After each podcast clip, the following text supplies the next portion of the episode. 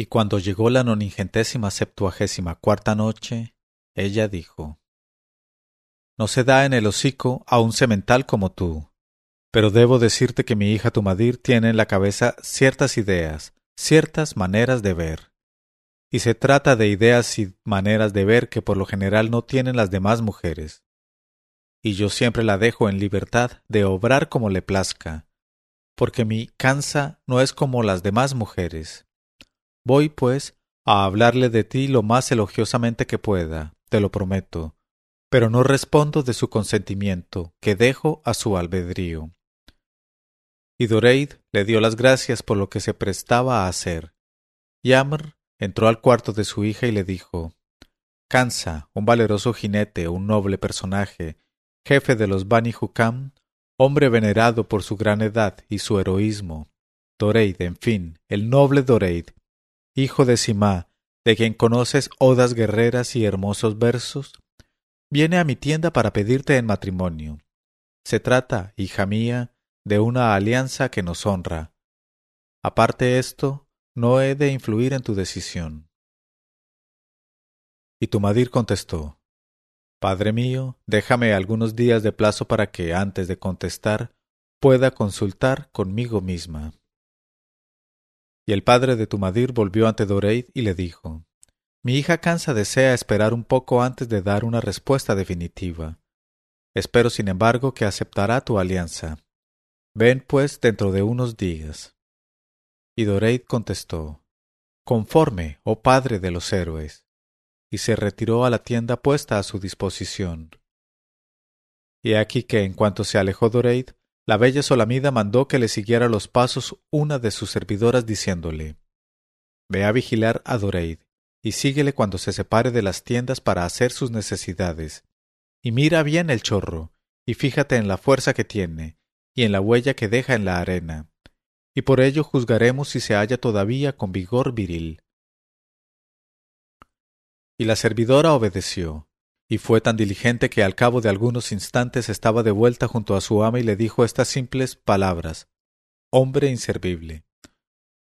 Al expirar el plazo pedido por Tumadir, Doreid volvió a la tienda de Amr para saber la respuesta, y Amr le dejó en la parte de la tienda reservada a los hombres, y entró en el aposento de su hija y le dijo Nuestro huésped espera tu decisión, cansa mía, y lo que hayas resuelto. Y ella contestó He consultado conmigo misma, y he resuelto no salir de mi tribu, porque no quiero renunciar a unirme con alguno de mis primos, jóvenes hermosos cual hermosas y largas lanzas, por casarme con un jucamida viejo como Doreid, con el cuerpo extenuado, que de hoy a mañana rendirá su menguada alma. Por el honor de nuestros guerreros, prefiero envejecer virgen a ser mujer de un viejo helado. Y Doreid, que estaba en la tienda del lado de los hombres, oyó la despreciativa respuesta y se impresionó cruelmente. Y por orgullo no dejó traslucir sus sentimientos, y despidiéndose del padre de la bella Solamida partió camino de su tribu.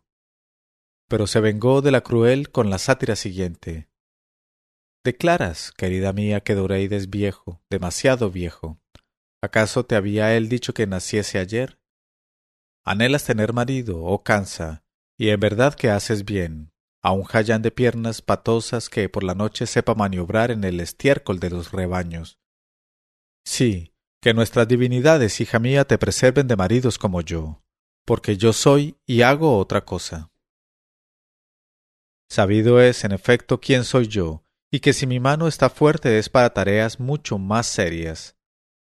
Sabido es, por doquiera, que en las grandes crisis ni me encadena la lentitud ni me arrebata la precipitación, y que en toda ocasión tengo prudencia y cordura. Sabido es por doquiera que en mi tribu, por respeto a mí, nadie pregunta al huésped que alojo y a mis protegidos jamás se les inquieta en sus noches. Sabido es, finalmente, que en los meses famélicos de sequía, cuando las mismas nodrizas se olvidan de sus mamones, mis tiendas rebosan comida y mi hogar chisporrotea. Guárdate, pues, de tomar un marido como yo y de hacer hijos como yo. Tú, oh Cansa, Anhelas tener por marido, y en verdad que haces bien, a un jayán de piernas patosas que, por la noche, sepa maniobrar en el estiércol de los rebaños. Porque declaras, querida mía, que Doreid es viejo, demasiado viejo. ¿Acaso te había él dicho que naciese ayer? Cuando se difundieron estos versos por las tribus, de todas partes aconsejaron a Tumadir que aceptara por marido a aquel Doreit de mano generosa, de fantasía sin par, pero ella no volvió de su acuerdo.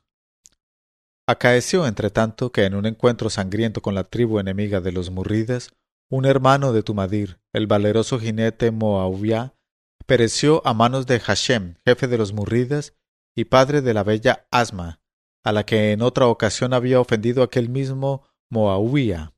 Y precisamente aquella muerte de su hermano la deploró Tumadir en el canto fúnebre, cuyo aire se salmodiaba con el compás del primer bordón y en la tónica de la cuerda del dedo anular.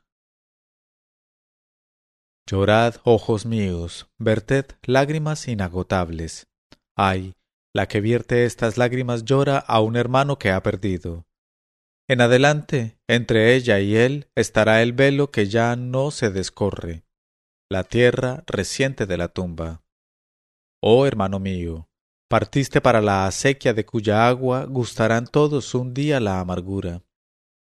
Marchaste puro allí, diciendo, más vale morir, la vida no es más que un vuelo de abejorros sobre la punta de una lanza. Mi corazón recuerda, oh hijo de mi padre y de mi madre, y me abato como la hierba en estío. Me encierro en la consternación. Ha muerto el que era escudo de nuestras tribus y sostén de nuestra casa. Ha partido para una calamidad. Ha muerto el que era faro y modelo de los hombres más valientes, quien era para ellos como las hogueras encendidas, como las cimas de las montañas.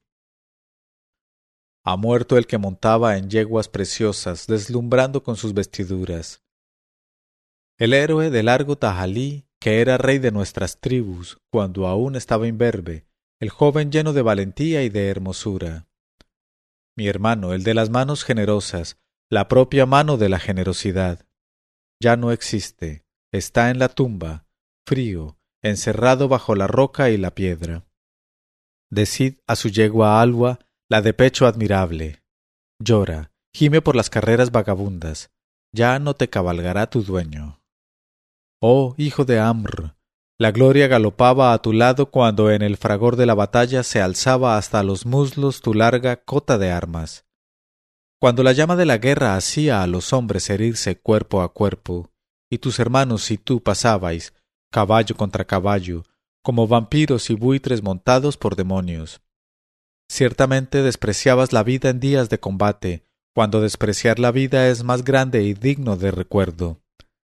¿Cuántas veces te precipitaste contra los torbellinos erizados de cascos de hierro y bastardos de dobles cotas de malla, impasible en medio de horrores sombríos como los tintes bituminosos de la tormenta? Fuerte y arrojado como un mástil de rudaina, brillabas en toda tu juventud, con tu talle semejante a un brazalete de oro cuando a tu alrededor en medio del desorden de las batallas la muerte arrastra en la sangre los bordes de tu manto. ¿Cuántos caballos precipitaste sobre los escuadrones enemigos, oh hermano mío, mientras la roja apisonadora de las batallas rodaba terriblemente sobre los más bravos de ambos campos? Tú echabas entonces la orla de tu resplandeciente cota de malla sobre tu corcel, a quien se le saltaban las entrañas y le sonaban en los flancos. Tú animabas a las lanzas excitándolas a confundir sus relampagueos cuando iban a hundirse hasta el fondo de los riñones en las entrañas de los guerreros. Tú eras el tigre enardecido que se lanza a la refriega en medio de la tormenta, armado con las dobles armas de sus dientes y sus uñas. Cuántas cautivas desoladas y felices has conducido delante de ti como rebaños de hermosos antílopes conmovidos por las primeras gotas de lluvia. Cuántas bellas y blancas mujeres salvaste por la mañana, a la hora de la pelea, cuando erraban, con el velo en desorden, enloquecidas de horror y de espanto. Cuántas desgracias nos evitaste, desgracias cuyo solo aspecto terrible o relato habría hecho abortar a las mujeres en cinta. Cuántas madres se hubiesen quedado sin hijos si tu sable no hubiese estado allí. Y también, oh hermano mío, cuántas rimas de combate cantaste sin esfuerzo en el tumulto, penetrantes como el hierro de la lanza, y que vivirán por siempre entre nosotros. Ah, muerto el generoso hijo de Amur, que se apaguen las estrellas, que anule el sol sus rayos. Él era nuestro sol y nuestra estrella. Ahora que ya no existes, hermano mío, ¿quién recogerá al extranjero cuando del norte lúgubre soplen los vientos sibilantes que suenan en los ecos? Ay, a aquel que os alimentaba con sus rebaños, oh viajeros, y os protegía con sus armas, le pusisteis y dejasteis en el polvo donde cavasteis su fosa, le dejasteis en la morada terrible, en medio de estacas puestas en hilera, y arrojáronse sobre él ramajes sombríos de Salamá. Entre las tumbas de nuestros antepasados, sobre las cuales ya hace mucho tiempo que pasan los años y los días. Oh hermano mío, hijo del más hermoso de los solamidas, qué dolor tan lancinante es para mí tu pérdida que extingue mi resolución y mi valor. La meara que, privada de su recién nacido, da vueltas en torno al simulacro que le fingen para engañar su ternura, lanzando quejas y gritos de angustia que va y busca, ansiosa por todos lados, que ya no ramonea en los pastos cuando despierta su recuerdo, que ya no tiene más que gemidos y saltos medrosos, no da más que una débil imagen del dolor que me abruma, oh hermano mío.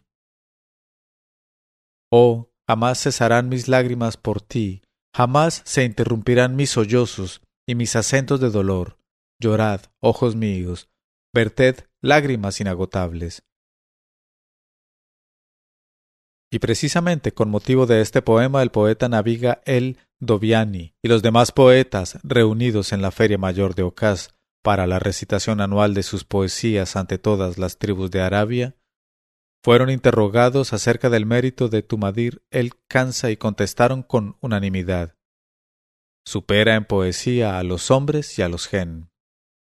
Y Tumadir vivió después de la predicación del Islam bendito en Arabia. Y en el año ocho de la égira de Sidna Mahomed, con él la plegaria y la paz, fue con su hijo Abbas, que entonces era jefe supremo de los solamidas, a someterse al profeta y se ennobleció con el Islam y el profeta la trató con honores, y quiso oírla recitar sus versos, aunque no apreciaba a los poetas. Y la felicitó por su inspiración poética y por su fama.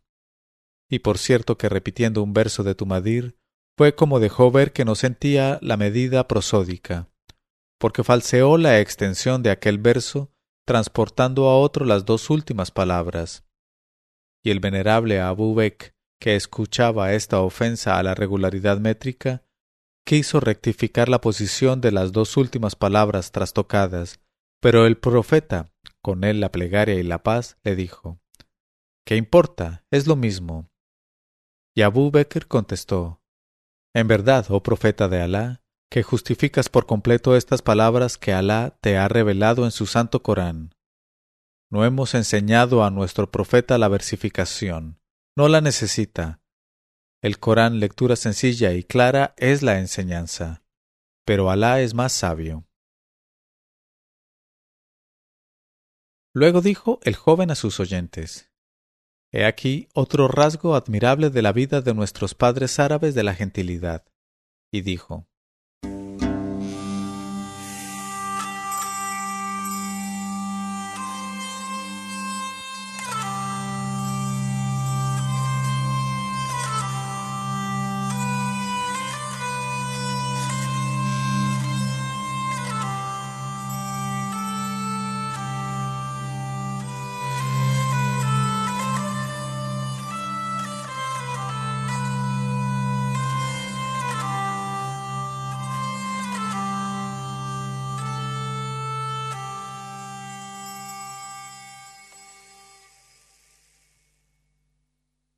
el poeta Find y sus dos hijas guerreras, Ofaira los soles y Joseila las lunas.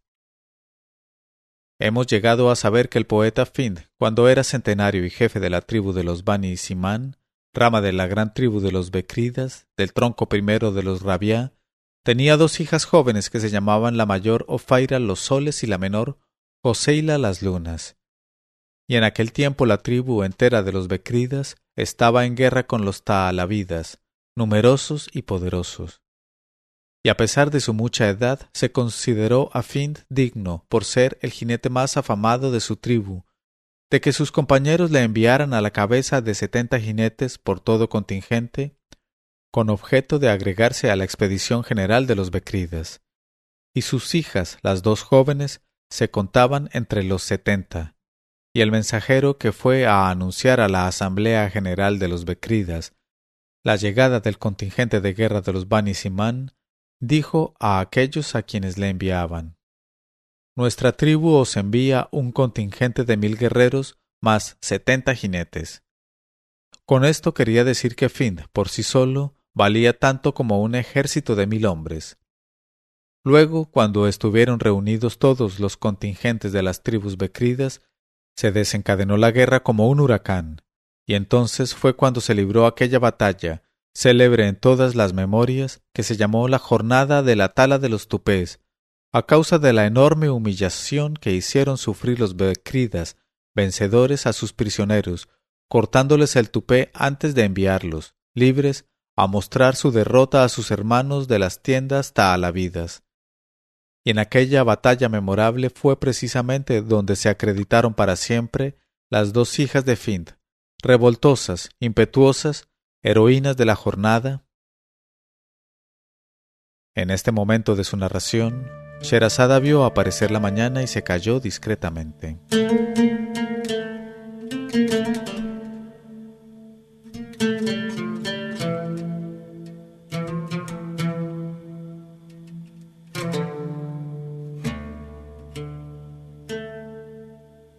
Leyó Mauricio Duque Arrubla milunanoches.co 1001noches.co